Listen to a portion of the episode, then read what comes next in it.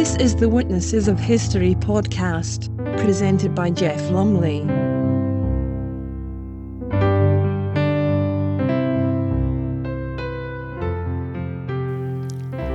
Hello, and welcome to Witnesses of History for the beginning of April. And we start with the report dated the 4th and the 5th of April, 1936. Mussolini had invaded Abyssinia, now called Ethiopia, on the 3rd of October in 35.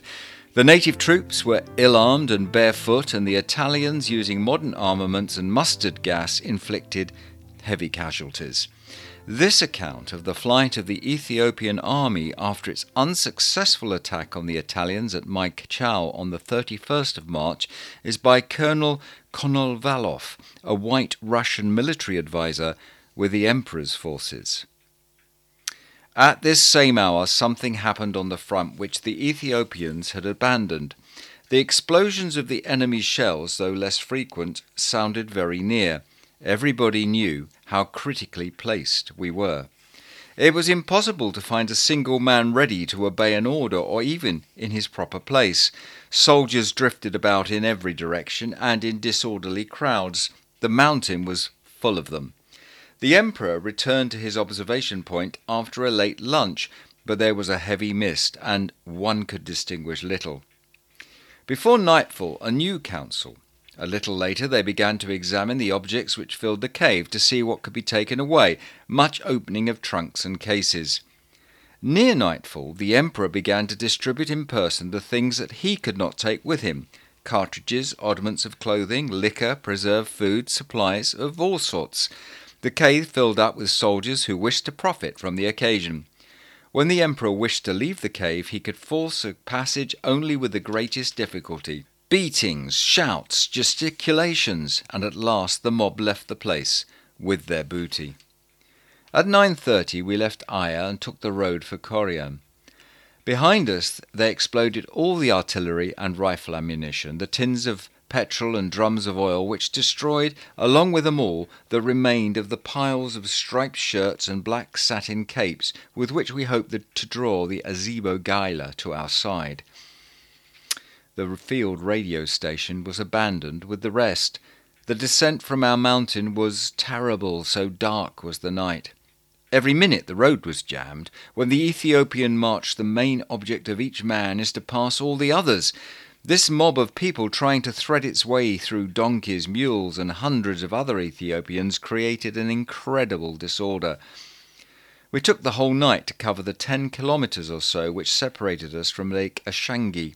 I'd lost sight of the Emperor and the sons of Ras Kassa, with whom I had travelled before, and was marching now with a group of soldiers. It was only at dawn that two of the Emperor's pages joined me. They too had been separated in the crowd. We hurried. At every moment the aeroplanes might appear. These last days they had continually bombarded the shelterless borders of Lake Ashangi and the two passes to north and south of it, full of baggage trains and soldiers. After a moment's halt, I decided to go on to Korem. My companions did not continue with me. It was seven o'clock in the morning when the first aeroplane was seen. Bombs rained upon our troops in retreat. Other aeroplanes appeared. When I had crossed the pass and come down into the valley, the bombardment was let loose in all ferocity. Fourteen planes took turns to hurl their bombs upon the unbroken flood of humanity which to, surged towards Korem. I had to travel rather to the left of the crowd. I shall never forget the picture that I saw. The wide valley, which during the season of rains is inundated in part, lay level under the blazing African sun. To its side, the blue surface of the lake was lightly ruffled by the breeze. Along the road, the weary people dragged themselves, scattering for a moment in panic or massing together in groups. Four, six, eight bombs burst, one after the other. They fell some distance from the road and hit nobody. The people quickened pace. Here's another aeroplane which seems to be choosing its victims as it flies just over their heads. One explosion, then another which raises a jet of earth clubs, sand, stones. People are hit this time. Everything round me disperses. I turn round and see someone dying on the ground, a form that slightly moves. Fear pushes the survivors upon their road without attending to the wretch who cannot follow them, for he has lost his legs. At the same moment, our allies, the Azebo Galla, fire on us from the hilltops where the villages lie. When they see stragglers, they kill them and strip the bleeding bodies of rifles, cartridges, and clothes. Before us, there is a corner of hell which none of us can avoid. On one side of the road is the lake, on the other are the mountains. The pass is narrow, and the human flood finds it hard to press forward and through. Everybody knows that in the bush and behind the rocks hide the treacherous Azebo on the watch. A hail of bombs burst all over the pass, wounding animals and men. Poor little Ethiopian donkeys. How often have I seen them on the road, their jaws smashed to pieces, their eyes blown from their sockets, their stomachs opened by a bomb. We crossed the dangerous pass, blot after dark blot along our road. These were stains of blood dried quickly by the lively sun. They showed us the way. We hurried on over bodies sprawled and tumbled. Once more I found myself in a wide open place where I tried to keep my distance from the crowd. Behind a turn in the road, a bomb has just burst. I see the Ethiopian in front of me bending over an extended body. What has happened? he said. Bomb, please, medicine, answers the wounded man, turning his eyes in supplication to me. And I do not want to be left behind. See us, me, and the Ethiopian following me, running on along the road. As I go, I see again a face now no more than a pulp of bleeding flesh, over which a young boy hangs sobbing, trying his best to help the wounded. Others are falling around us. We run on and on, and at last we are near the caves of Korem, which will shelter us from the bullets of the Azebo and the aeroplanes of the Italians. On a range of hills covered with bush, there are tukuls and the characteristic small properties of the Ethiopians, surrounded by palisades. Further off, on a small mountain, there's a larger property kept more tidily. It belongs to the local shum. I run down the hill and on towards the slope where the caves are dug. At my feet, until lost to view, spreads the valley inhabited by the terrible Azebo Galla. It is a time I reached my refuge. Two planes are already flying over me. Eight years later, the 7th of April, 1943, Alan Moorehead reports on a Luftwaffe pilot in Tunisia. A Messerschmitt with silver wings was only 15 or 20 feet above our heads as it roared on down the road to Bofors, gunfire into its belly. For half a minute the machine continued straight onwards. It rose slightly, executed a graceful half circle in the sky, and then slithered down to a belly landing among the wild flowers. We jumped back into the car and drove a couple of miles to the river where we judged the plane had fallen. From many directions, troops who had seen the incident were running through the shoulder high wheat, which was dotted with red poppies and sweet mustard and tall white lilies. In a few minutes, we found the Messerschmitt. It had landed practically unharmed on the soft wheat, but the pilot had vanished.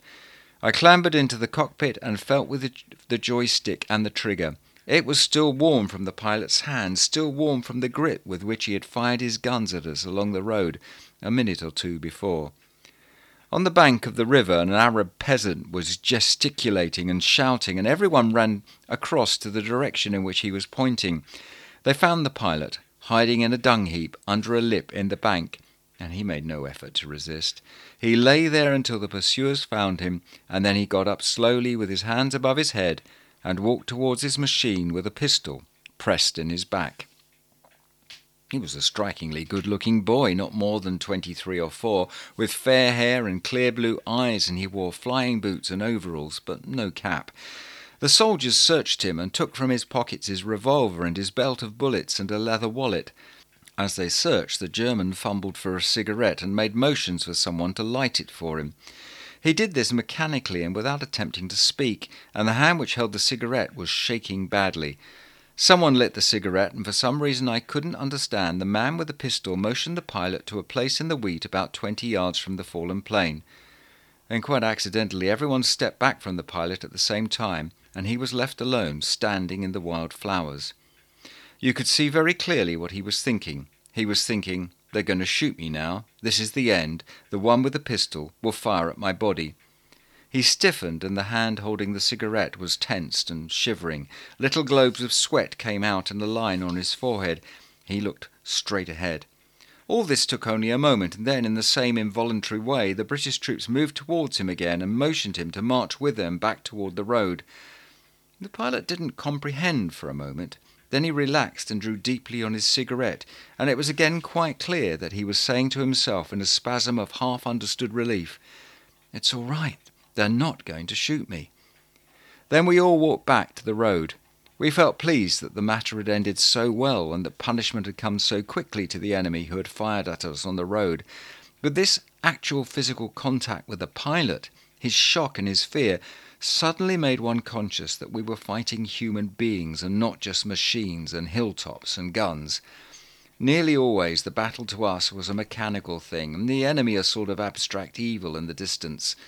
But now, having captured a human being from that dark continent, which was the enemy's line, one wanted to talk to the pilot and argue with him and tell him he was wrong. We move on another year to the 5th of April 1944 and to another continent, the Japanese prison camp at Kuching in Borneo, and Agnes Newton Keith's report of George and his parents who survived their internment and were liberated in August 1945, but before that, George's birthday. On April the 5th, George was four years old. It was his second birthday in prison camp. Harry, his father, was in the guardhouse. George had no present from him. At midday, Lila and I got out the box of Red Cross food.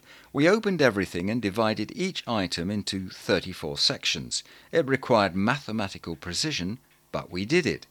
Every child then brought a bowl or plate to us and watched with shining eyes. We filled each plate with little mounds of salmon, sardine, butter, spam, ham, jelly, meat, prunes, chocolate, cheese, and we had made a milk pudding with milk and rice, which we added. Then we called for cups and distributed coffee with sugar, and all mothers were rewarded for being mothers with cigarettes. Each child took his plate, said thank you politely, said happy birthday to George, and scurried home. Each face was pale with excitement. This was not fun or pleasure, this was tense, terrible, earnest participation in paradise.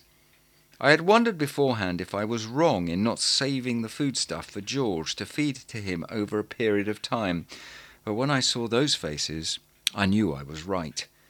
George's melting gratification in having something to give, his pride in being a benefactor, made him swell all day long before my eyes, until by night time he was twice normal. How I loved him then. And we finish with two totally different stories from the Daily Telegraph, starting on April the 5th, 1895, as Oscar Wilde is in the criminal court. The Marquis of Queensberry, yesterday morning, the second day of the trial, again surrendered to the Central Criminal Court to take his trial upon the charge of having unlawfully and maliciously written and published a defamatory libel on Mr. Oscar Wilde in the form of a card directed to him and left at the Albemarle Club. Mr. Oscar Wilde was recalled for cross examination by Mr. Carson. Do you know Walter Grainger? Yes, he was a servant of a certain house in High Street, Oxford, and was about sixteen. They were the rooms of Lord Alfred Douglas, and I have stayed there several times. Were you on familiar terms with Grainger? Did you have him dine with you? No. He waited at table. Did you ever kiss him? He was a peculiarly plain boy. He was, unfortunately, very ugly. I pitied him for it. Do you say that in support of your statement that you never kissed him? No, it's such a childish question to ask me. Do you suggest that he was too ugly? I did not say that. Why did you mention his ugliness? The question seemed to be merely an intentional insult on your part, such as I have been going through the whole of this morning. Why did you mention his ugliness? I'm obliged to ask you these questions. It is ridiculous to imagine that any such thing could possibly have occurred under any circumstances. Then why did you mention his ugliness? For that reason, if I was asked why did I not kiss a doorpost, I should say, because I do not like to kiss doorposts. And then am I to be, to be cross examined because I do not like it? Why did you mention the boy's ugliness? You stung me by an insulting question. Was that a reason you should say the boy was ugly? At this point, the witness made several attempts to formulate an answer but failed to complete any of them coherently or audibly. Mr. Carson added to his apparent confusion by repeatedly interjecting, Why? Why? Was that a reason why you should say was what the boy was ugly? The witness managed to collect himself with an effort, replying, Pardon me, I say that you sting me and insult me and try to unnerve me in every way, and at times one says things flippantly when one should speak more seriously. I admit it. After other questions, the cross examination ended. This interrogation was really the turning point of the libel action, for the following day prosecuting counsel asked on behalf of the plaintiff to withdraw from the prosecution. The next day Oscar Wilde was himself arrested to answer serious charges preferred against him at the instant of the public prosecutor. And so finally, still with the Daily Telegraph, to the April 4th report of 1977 by Peter Scott, writing as Hotspur. Red rum could have at least two more chances to improve what must now be reckoned the finest individual Grand National record in a race stretching back almost a 140 years. Saturday's great win was his third, and he has also been twice second. I cannot recall any Grand National winner showing less signs of fatigue after the race and the inevitable mobbing from his ecstatic admirers. It is said with justification that luck generally plays a bigger part in this race than any other, but Red Rum makes his own good luck. He nimbly avoids trouble, measures each of those now familiar fences with precision, and runs on with ever increasing power. Red Rum was left in front after Andy Pandy had fallen at Becher's on the second circuit. From that point, the chief danger seemed to be interference by riderless horses. Red Rum's proven staying power against Churchtown Boy's suspect stamina could, barring bad luck, end in only one result. Almost inevitably, the tiring Churchtown boy began to make mistakes as Red Rum galloped on without remorse.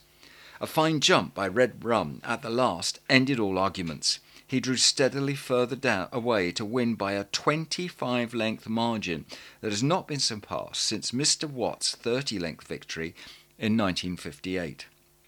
Until Saturday, Red Rum was among eight horses who had won the Grand National twice.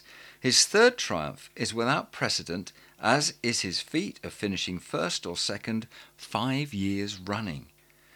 The cheaply bought, unfashionably bred two year old, with who dead heated for a Liverpool selling plate on April the 7th, 1967, has now become the first horse to win more than £100,000 first prize money under National Hunt rules. His 24 jumping successes have been worth £114,370. Red Rum has now safely negotiated 150 Grand National fences. Don McCain, who became his trainer after Mr. Noel Lamara, Le Mare brought the horse for 6,000 guineas in August 1972, typically gives all credit to Red Rum, but this does less than justice to his own school. Tommy Stack, who often rode Red Rum in those undistinguished days before he joined McCain's Southport stable, also generously transferred his Saturday laurels to the horse. Christopher Wright adds, It was one of those days when the old cliche came true. Strong men actually did weep. Such was the emotional impact of Red Rum's historic achievement. Even before the Grand National record was in sight, the commentator's very mention of that magic name, Red Rum, brought waves of cheers from the 51,000 crowd, and when he went clear on the run in, pandemonium broke loose. The winner's enclosure after the National is always mayhem, but on Saturday the place erupted with men and women laughing and shouting with tears in their eyes, proclaiming one of the greatest racing performances of all time. Tommy Stack, the jockey, said, It's impossible to do justice to Red Rum. He's so intelligent. He manages to find a safe route. He jumps like a cat and can adjust instantly to any situation. He loves the Aintree atmosphere and was looking round about him all the time. In fact, he was enjoying it so much he hardly seemed to realize he was galloping. After the last, when I knew we were going to win, I simply concentrated on not falling off. When people spilled onto the course near the winning post, it was like riding into a funnel, but it didn't worry Red Rum.